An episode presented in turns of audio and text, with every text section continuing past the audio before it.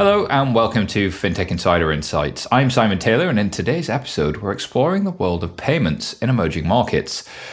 The payment sector remains at the forefront of financial services, of course, and the sector is evolving in countless exciting ways.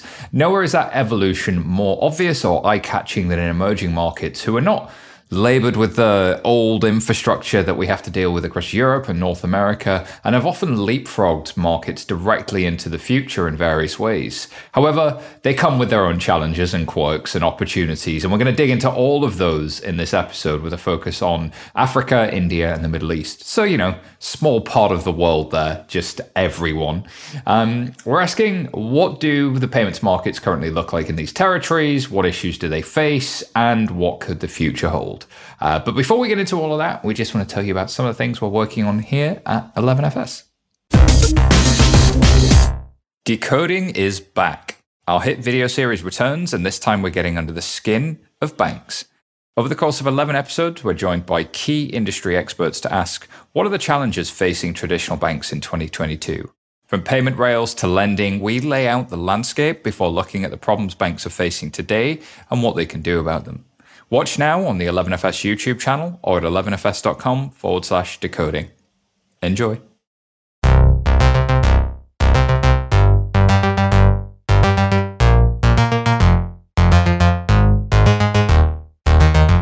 All right, let's get started. As always, I'm not alone. I'm joined by a panel of amazing guests who can shed some light on all things payments and emerging markets. Making a welcome return to FinTech Insider, we have uh, Wiza Jalakasi, who's VP of Developer Relations over at our friends in Chippercash. Wiza, thank you so much for joining us. Uh, can you give our listeners an intro to Chippercash and your relationships with the payment sector? thank you so much, Simon. It's a pleasure to be back. Uh, at Chippercash, we operate uh, Africa's largest smartphone first cross border mobile money platform. It's a bit of a mouthful, but basically, we help over 5 million users move money more easily within the continent's borders and outside of it, as well as participate in global financial industries through fractional stock trading, as well as a little bit of crypto on the side. Um, I'm a career uh, technology operator uh, with about 12 years experience building out stuff on mobile, about five years experience building out uh, fintech for the continent specifically. And yeah, that's me in a nutshell. I tweet a lot. Yeah, check out Wiza on Twitter if you can. That's uh, that's just a great bio. I tweet a lot. Um, making another welcome return to FinTech Insider, we're joined by Aditi uh, Shulapuka, who is the co-founder of Salt. Thank you for being here, Aditi. Can you remind our audience about Salt and also your background in the payment sector? Thank you so much. Uh, such a pleasure to be here. So, so yeah, Salt is a fintech platform aimed at bridging the gender gap that exists in financial services. It is helmed by three amazing women, if I say so, my if I may say so myself. Um, and and you know we have a collective background across fintech and financial services. I think over 50 years, and so hopefully we solve this problem. My own background spans. Um, investment banking, fintech, both consumer and institutional, and, and payments surprisingly has been the common thread. I was an FX trader at Citi at the earlier part of my career, and nothing teaches you about friction in payments the way working in FX as an asset class does. And I had the good fortune of um, helping set up Paytm's Payments Bank in India. And again, nothing teaches you better about consumer payments. And most recently, before I started Salt, I was heading um, strategy for global institutional fintech Nium, and my remit specifically was expanding our global footprint, which meant getting licenses in different parts of the world. And again, nothing teaches you about the effect of regulatory inefficiency than that job description. So very excited to be having this conversation. Yeah, oh my goodness. So many markets and so many different regulators to get into there. Uh, making out the panel and making a FinTech Insider debut, we have Anna Habino, who's Banking Expansion Senior Manager over at Wise. Um, great to have you with us, Anna. Um, audience probably heard of Wise, but can you give us some information on your focuses uh, inside of uh, our, our, good friends at Wise? Yeah, sure, of course. And uh, thanks for having me here today. It's really great to be here. Um, so I currently lead banking expansion for the Middle East and Africa region at WISE. So what that means is that I look after regulatory license applications in new markets that WISE is entering into. And I also sometimes interact with regulators in a more, let's say, like informal setting. For example, when they're considering new initiatives or maybe changes to the law. Um, and separately, I'm also responsible for our partnerships with banks and payment service providers who help us move customers' funds in the countries we operate in. Um, and before I started covering the Middle East and Africa region, um, previously I was all, I was covering the Asia Pacific region, uh, doing the same role. So mainly uh, in that capacity, I was looking at our expansion efforts in Thailand, Vietnam, Japan, and New Zealand. Um, and before Wise, I spent I've spent some time on the uh, trading floor uh, in the FX uh, business, um, and also a little bit of time at uh, fintechs in Germany and also in San Francisco. We have a really good panel here, as you can tell, listeners. I'm excited to get into this. Like the mix of experience and backgrounds is, is super exciting. Um, but before we get into the nuances of the global payments industry, um, we want to take a particular market and describe each bits of it in, in three words. These can be adjectives, verbs, or company names. So, uh, Wiza, I'm going to start with you please describe the payment space in the markets you operate in. Um, what are the three words that come to mind when you think payments in Africa? Yeah, thank you, Simon. Um, number one would be uh, bursting, uh, as in bursting at the seams. Um, a, a lot of the activity in recent years uh, shows quite clearly a lot of growth and uptake and of digital financial services, primarily distributed through mobile. And even though we have like a a small budding nascent fintech industry. The existing financial services players, such as the telcos and the banks, they're all seeing like um, a lot of growth. So I think the industry is certainly bursting. Number two is uh, it's fragmented. I think it's it's it's really quite fragmented. Um, from a marketing perspective, we love to sell Africa as a singular homogenous place, but in actual reality, you're dealing with like 55, 55 different uh, jurisdictions that all have their own regulation regulatory framework, some of which are uh, vastly different from uh, all of the others surrounding it. And it is uh, you start from you know zero everywhere you go. Um, and third would be uh, exciting. Um, I, am very privileged to to speak to a lot of uh, players in the space uh, at all levels, and um, the challenge in front of us uh, is is is quite significant, but uh, people wake up every day and bring their best best foot forward in order to actually advance the industry, and um, it it brings a lot of joy uh, to my heart when I see the way that people collaborate. A lot of uh, what others might view as competing entities in Africa are actually all partnered up because of how early it is, and we still have so much work to do.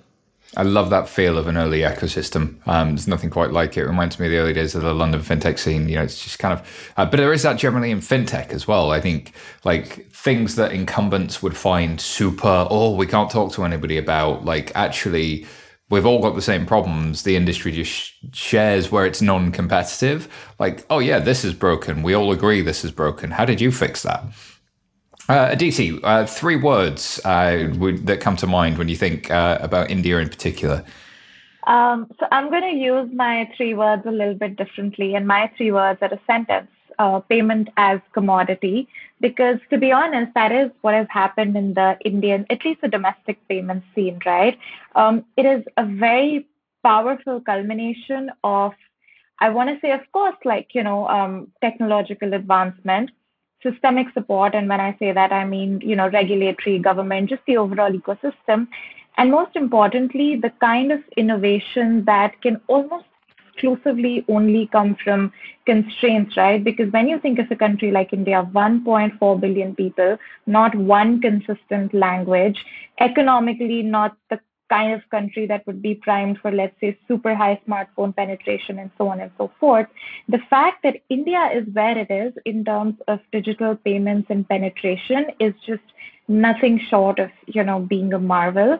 Um, and it's just um, you know it's like what you said right? You keep figuring out what's broken and going about how to fix it. The great thing about the ecosystem is that it hasn't even been a case of forced inclusion right? It's been a case of inclusion via innovation and that to me is amazing Mm, yeah, like the everybody forgets, and we'll probably unpack it. The role of the Indian government, the role of UPI, and and and kind of that infrastructure, and just how different India looks as a result of that to, to so many other markets. Uh, I think that's a great point. Anna, three words for Middle East in particular. Yeah, sure. Um, probably the first word I'd use is interconnected. Um, so countries in the Middle East, they have payment ties to many parts of Asia, um, but also into Africa and, of course, uh, Europe and the US as well. So when you think about the geographical location and all the economic ties to so many parts of the world, I think it's something that's quite unique. Um, second word I'd probably use is huge. Um, so uh, we're talking about payments today, and the UAE and Saudi Arabia is one of the largest outward remittance countries in the world. And then um, also we've got countries like Kuwait and Qatar that are also like quite sizable markets. So that's just all to say that there's a lot of big opportunities for companies to pursue in the region. And I actually had to think a bit about the third one, um, but I'd say probably evolving is would be the third one. Um, so when you think about the region, so you, you're seeing everything from new regulatory frameworks being established, uh, and also like investment into building instant payment rails in various countries. So I think there's a lot of good change happening within the region, and I think this will all really help accelerate the regional payment landscape over the next few years there's definitely a, like the the countries seem to move together and, and kind of like want to because they're so internationally connected but they also look at each other. And if one country has um, an amazing new payments rail or a regulator that's pushing on fintech then it, it, seems to spread throughout the region in quite an interesting way. And you see that with industry sandboxes and you see that with payments rails as you say. Super exciting to see the development there and the beginnings of a real fintech ecosystem sort of coming up. Um, all right, so um, I think it's probably time for a useful history lesson. So if you're not familiar with a given market, give me the TLDR version of um, DT. I'm going to start with you, India, and we briefly mentioned some top-down government initiatives. Like, what's your TLDR two-minute version of like what's been happening in the Indian market over the last couple of years, from where we were with incumbent banks to you know various market entrants and, and the market structures? Um, no, so that's a that's an interesting thing to try and TLDR. The the deal with the Indian market, right? Like I said, um, India is a very complex country, really large. As I said, you know, no common language, and and there isn't one or two or three socioeconomic tiers, right? It's it's just way too many, and technology penetration depends exactly on those. So something that the Indian government and the regulator, which is the Reserve Bank of India, did right early on is, you know, the creation of the NPCI, which is the National Payments Corporation of India, which essentially was not just a government body, contrary to what a lot of people think it is, but actually a consortium of, you know, sort of the top 10 banks in the country, right? So where there already was a great underlying payment rails infrastructure in terms of, you know, our real-time gross settlements and so on and so forth, what NPCI did was the classic case of, you know, platformization and productization, wherein they built amazing turnkey solutions on top of that infrastructure. So everyone keeps talking about UPI, right, which is um, essentially a, a fantastic wrapper, almost a virtual identifier built to make payments seamless and easy.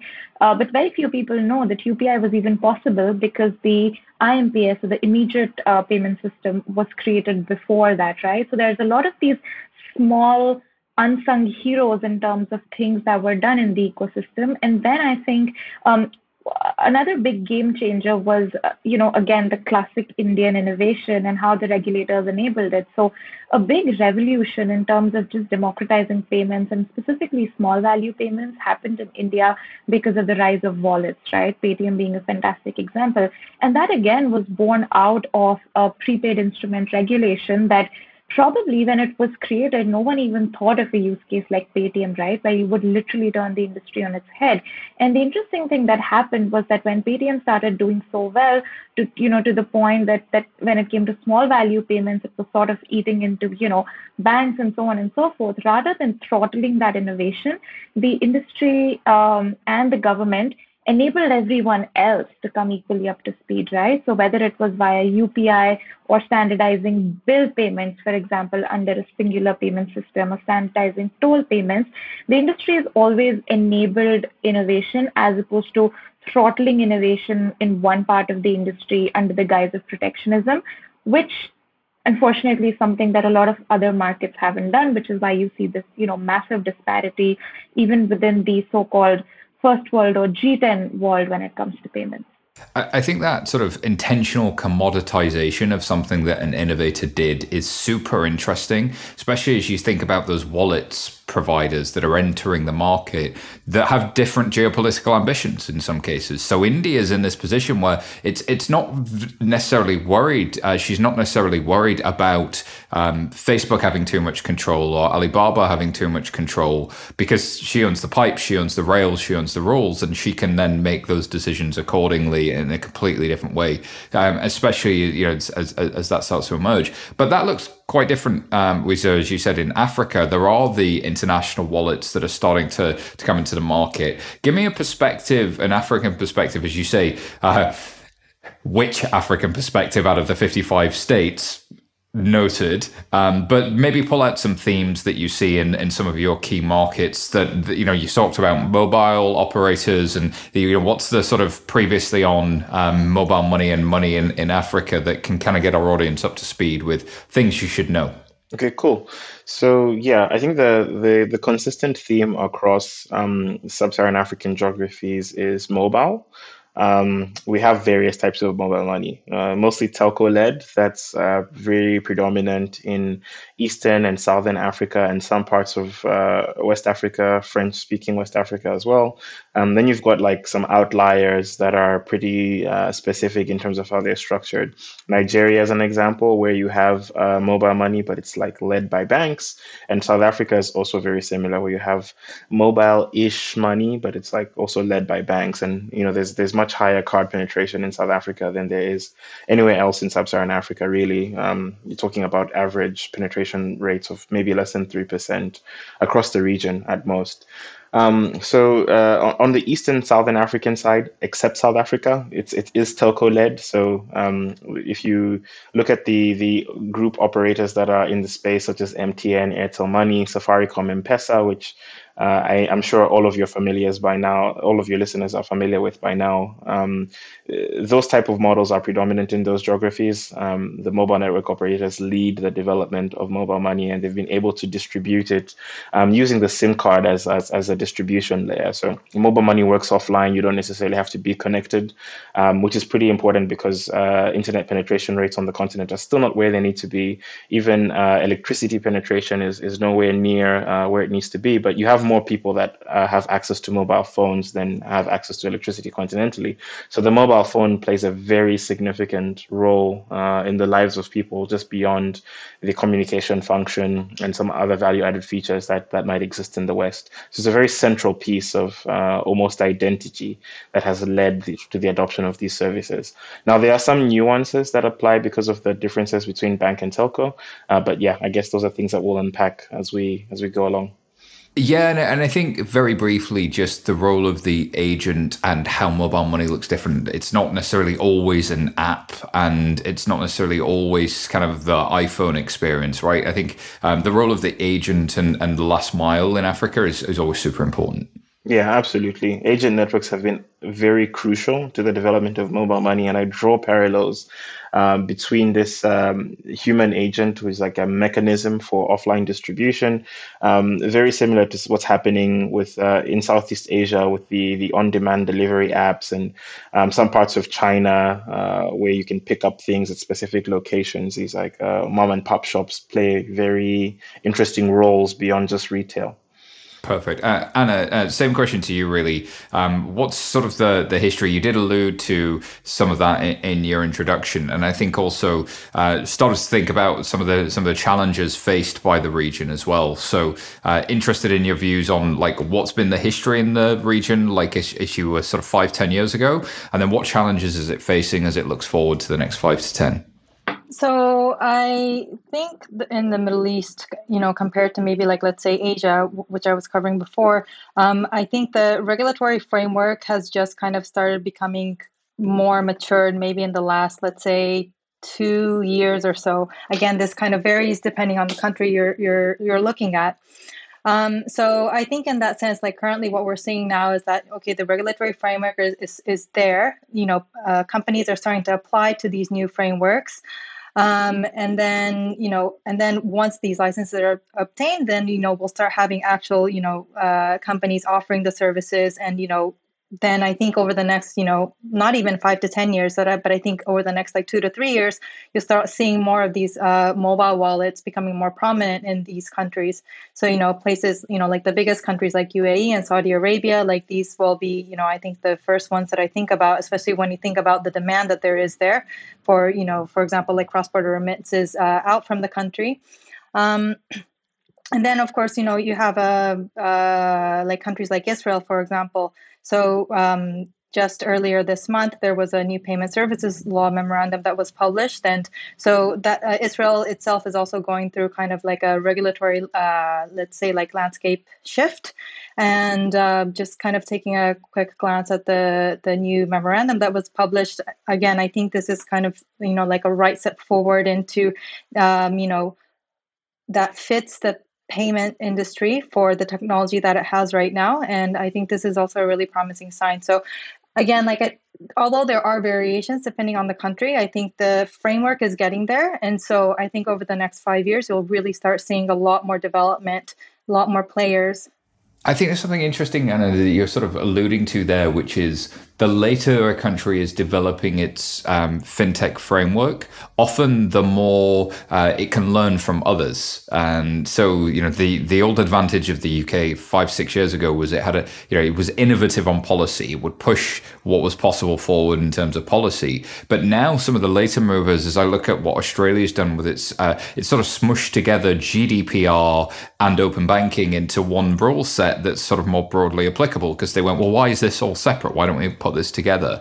We see this with Singapore. You've seen that, as you say, ripple throughout the various parts of the Middle East, but uh, sorry, the um, uh, Asia Pacific. But as you look at the Middle East, there's sort of there's a network there, and they can start to do it. So uh, always challenges moving cross borders. I think Wiza said, you know, like the with those, but the opportunity for them to put that together is super exciting. Um, so Wiza, I'm going to come back to you though, and we're going to talk about challenges a little bit more. Uh, you know, there's a lot to be excited about. You know, as you said, bursting and excitement, but you also said fragmented. Is fragmentation the biggest challenge, and um, what else are the other challenges that you sort of see when trying to build payment solutions inside of the the African continent? Yeah, so I would I would say fragmentation is is definitely the biggest one, and it's not just like a regulatory fragmentation issue; it's like a currency fragmentation issue. So um, a lot of sub-Saharan African states got their independence from former colonial masters. Hello, hello, uh, about like the 1960s for for many of the countries. I'm from Malawi, and we got our independence uh, from the UK in 1964, and um, you know we've as a society, we've generally advanced to meeting our own needs uh, independently as a continent.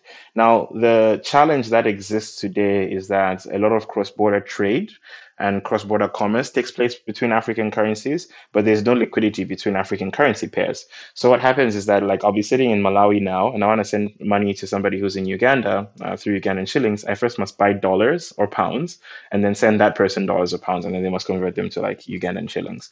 So um, the the regulatory framework was built on uh, the premise that there's going to be a you know quote unquote global currency that uh, underpins all economic activity, and there's just no regulatory framework for the idea of real time uh, Pan African cross border trade. Now, there are initiatives such as the Pan African Payments uh, Settlement System, PAPSS, that was just launched a week and a half ago in Accra, Ghana. That's going to be like an alternative to SWIFT for banks um, to move money across African borders.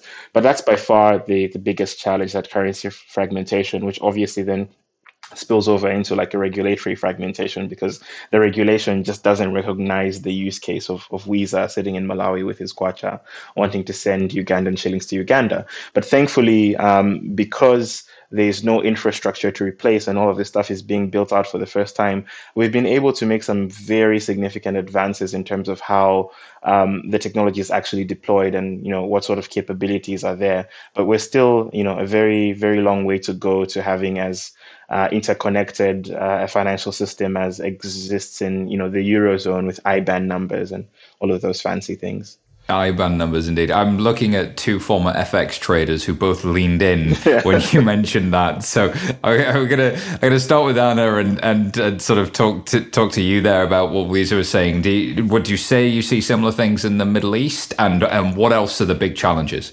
Um. So I think the situation maybe is a, is a little bit different. I don't think there's as much fragmentation as what you know Wiza just described in Africa, because you know, like for example, um, if you're in the UAE and if you want to send money and like let's say let, let's say you're still dealing in cash, you can still you know take the local currency and, and try to send the remittance directly from that with the local currency. So that part I think is probably less affected in the Middle East. Um, I can envision maybe one other thing. So, uh, instant payment rails is not something that every single country currently has at the moment. For the countries that do have instant payment rails, they might not be 24/7. So, for example, Israel already has a uh, instant payment rails, but it's not. It doesn't operate 24 hours.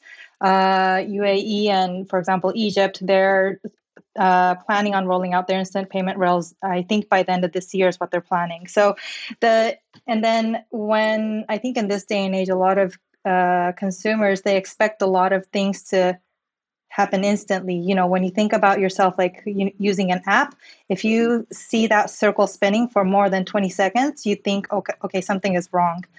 And you know, I think more and more people will expect things to happen instantaneously. And so I think the kind of the next step is, you know, for uh, a lot of countries in the region to start, you know, building or, you know, establishing these instant payment rails. And then I think that really takes, you know, the region into the next next stage interesting to watch. Um, I think uh, Aditi, given your background in Nium, you probably have some some views on, on some of the things that have been said here, and uh, as well, how do you want to follow that, specifically giving an, an Indian lens and some of the challenges uh, in that market as well? So look, obviously, right, intrinsic fragmentation in terms of currency or even core banking ecosystem is not a problem that you have in India. You know, it's one country. Um, a very interesting dichotomy, and and again, a lot of people I'm surprised who talk about the Indian payment landscape uh, don't know this is um, cross-border payments or any sort of international payments out of India are the literal exact opposite of the domestic payments ecosystem, right? So I think the biggest challenge and the biggest area for development, if, if you think about just, you know, like geopolitically, like for example, how India is, right? It is it is the second largest, um, you know, recipient of inward remittances is probably going to be for a while. But when it comes to outward remittances, specifically around um, capital payments or business-related trade payments, right? It's it's a pretty promising market, right? In absolute terms, in fact, um, the volumes are already pretty large, and that is where there is unbelievable friction. In part because you know India is um, a, a, partially restricted current, uh, currency but also because the same sort of technological advancements that have made domestic payments a breeze have just not stretched and it is being spoken about now. So there is a lot of talk about you know how how do you make upi something that's internationally acceptable? How do you make that easy? But again that solves such a small subset of the problem right? For example when we you know were setting up salt just you know, creating an overseas subsidiary, it felt like harder than running the actual business, right? Because the payment was so full of friction. Um, so, so you know, that's one big challenge, and I think the other challenge, and that's that's that's honestly common to the domestic as well as the cross-border payments landscape in India, is now that you've attained this almost, um, so you know, the consumer that Anna was talking about, right? Everything needs to be instant, fast, and perfect you've solved the problem of giving them what they want, right? Your payments are already like fast and instant and free and near perfect. Now you have the reverse problem, right? In order to to proliferate acceptance, you push down economics, like saying zero MDR on UPI or zero MDR on RuPay, which is like the domestic equivalent of Visa and MasterCard, right? Um, to the point that yes, now you have your great penetration numbers, but the unit economics no longer work, right? And now you have the same industry players coming to you and saying, okay, you need to roll back this whole zero MDR thing and other versions of that, right? Because where's their incentive to keep investing in this and make this technology better? The, the lazy answer is, sure, trade payments as a commodity as a loss leader, but then you know that that's not how payments at this volume can sustain, right? So I think balance economic with the same speed of proliferation, the same speed of service is going to be a very big challenge. And the third, I think, is just, you know, again, the standard problem of scale, um, how to com- combat fraud.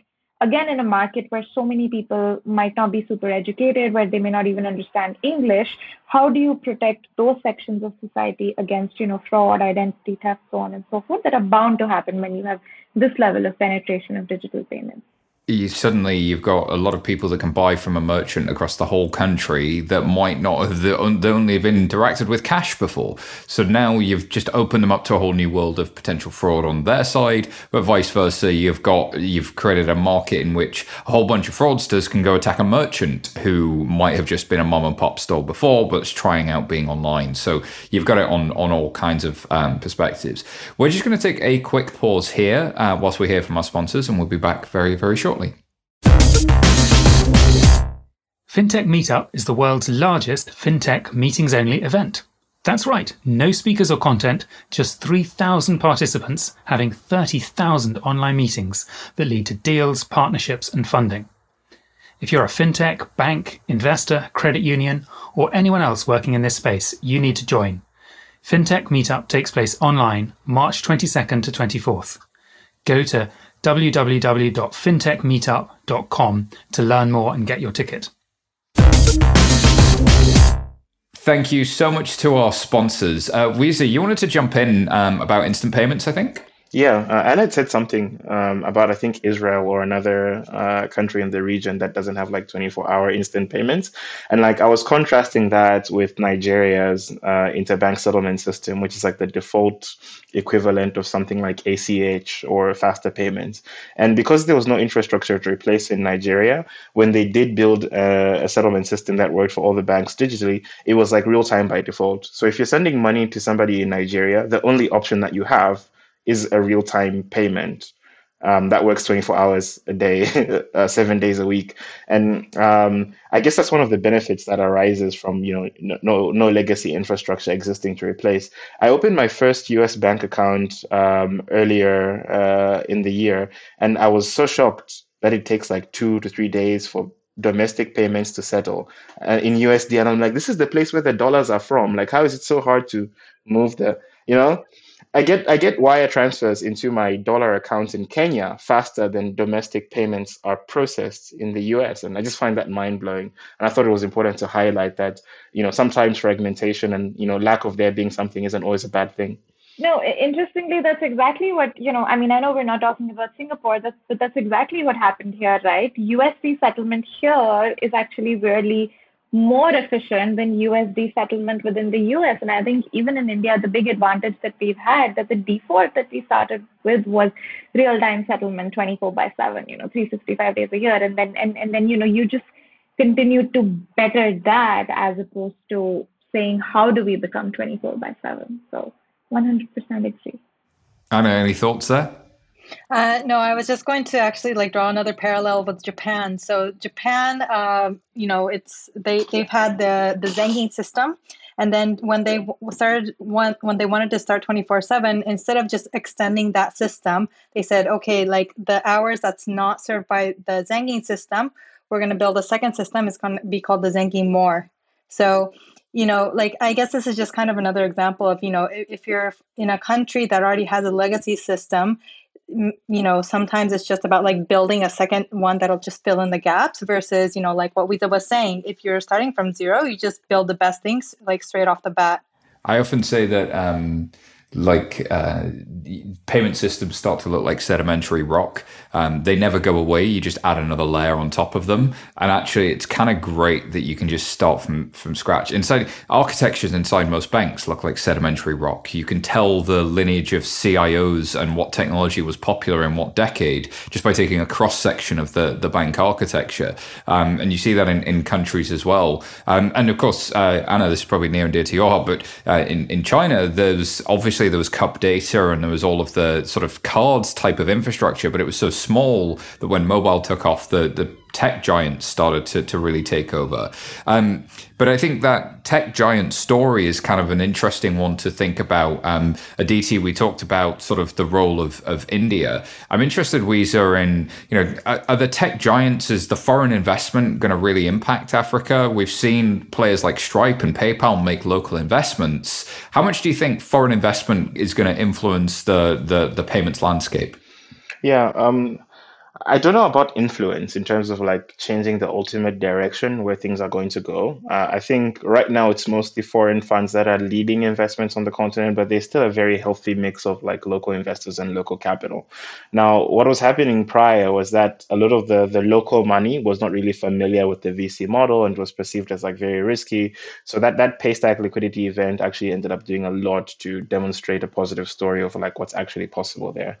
Um, a lot of founders today will still complain that it's very hard to raise local capital, especially at favorable terms. So I think that you know the availability of foreign capital is better off than having no capital at all. But like in in the grand scheme of things, um, it's still the founders who are building the businesses on the ground and they understand the local nuances and how to build an enduring business in each and every market. And that's ultimately what's going to shape things uh, going forward. Now, in, even if you look at the Paystack example with Stripe, um, not a lot has changed at, at Paystack. They're still running it independently, and it's still able to have its own culture. So I think that's that's what we're going to likely see.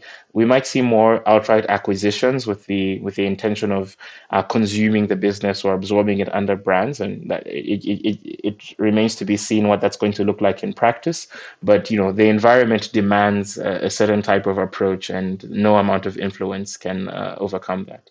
It's yeah, it's it's kind of the uh, the market dynamics are always going to shape what's important, not just pure investment. It's it's it's wisdom as old as time, but worth restating for for everybody involved. Absolutely. Um, Anna, as you think about the Middle East, like the, the foreign investment and I guess local investment picture starts to look a little bit different, given um, there are some some sort of family offices and sovereign wealth funds. Um, but but how do you think sort of the foreign players, foreign ecosystems will fare as they look at the Middle East versus homegrown solutions and payments players? Um, that's an interesting question. Um, I think what we've seen so far is that I, I think you are right that um, in in certain countries in the Middle East, you do need quite a lot of uh, local knowledge, let's say, or you know, uh, maybe the regulators prefer speaking to someone locally or someone who speaks uh, the local language or something like this. So and you know like in, in some countries it's a little bit more so than uh, other countries.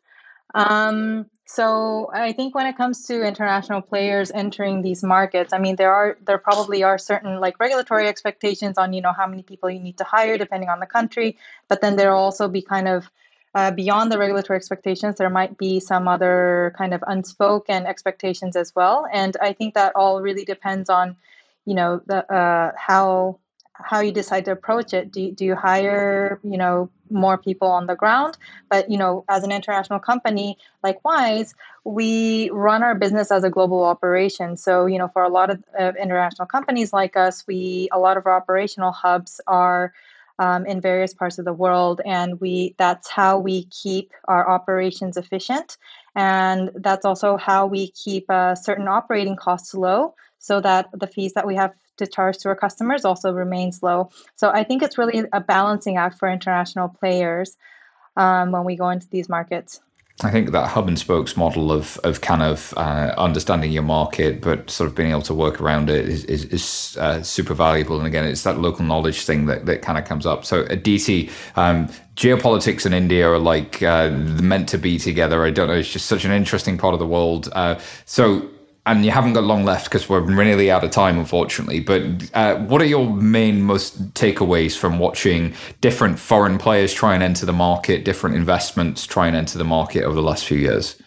So, um, two two broad trends, right? When you look at big, big tech entering India to be an operator, right? So whether it's WhatsApp entering UPI or whether it's um, you know Amazon trying to do Amazon Pay and now getting into wealth or um, Google Pay, right? I, I mean it's the, the biggest payment market uh, for Google is India.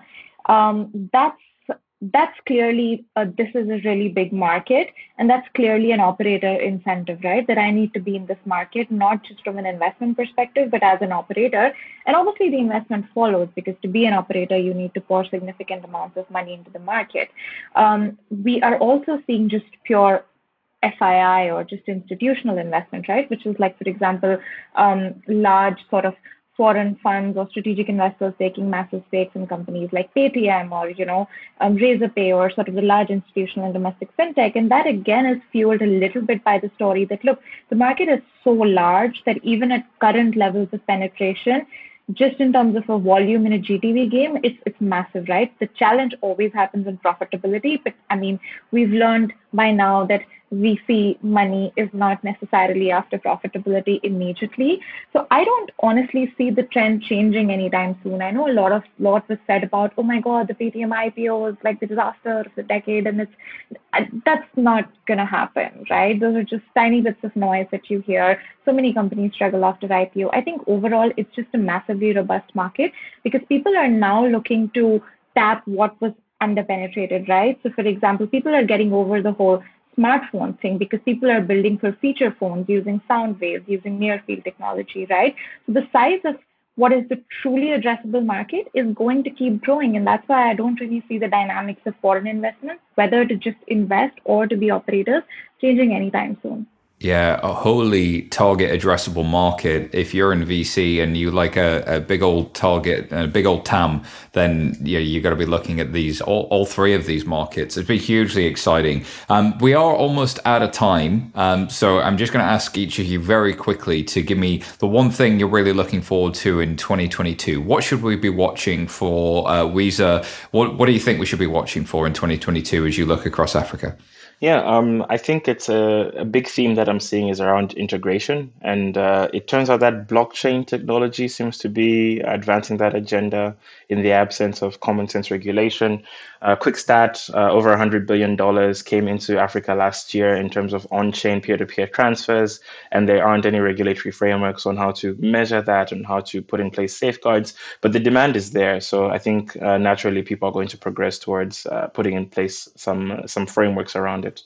Yeah, stable coins, US dollar stable coins is a euro dollar for everybody else. Um, is is going to be an interesting trend to watch. Um, and I, I love that that made the FX one of the FX traders, former FX traders, laugh because that is like the target addressable market of that joke is is extremely small. Um, so I'm I'm here for that joke had low TAM. Um, alrighty, uh, Anna, how about you? Uh, what are you watching for in 2022 in the Middle East?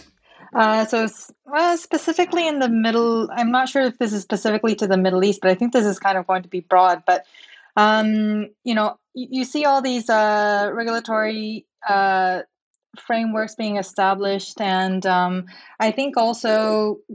Uh, hopefully, we get out of uh, we start coming out of COVID, and I think there will be quite a lot of cross-border e-commerce continuing to grow.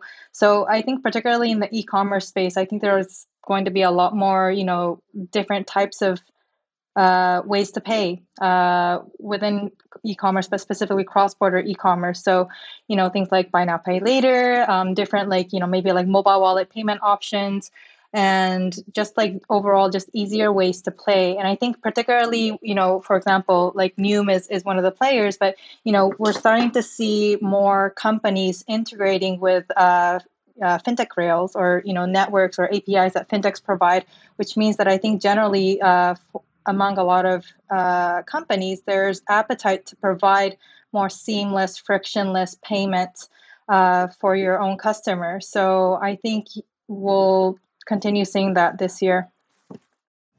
Rapyd, PPRO, all of these providers who do sort of bits and pieces of direct access to local clearing and, and other things, and then the great APIs that allow you to, to collect from different payment types, um, move money to different payment types. Exciting trend to watch.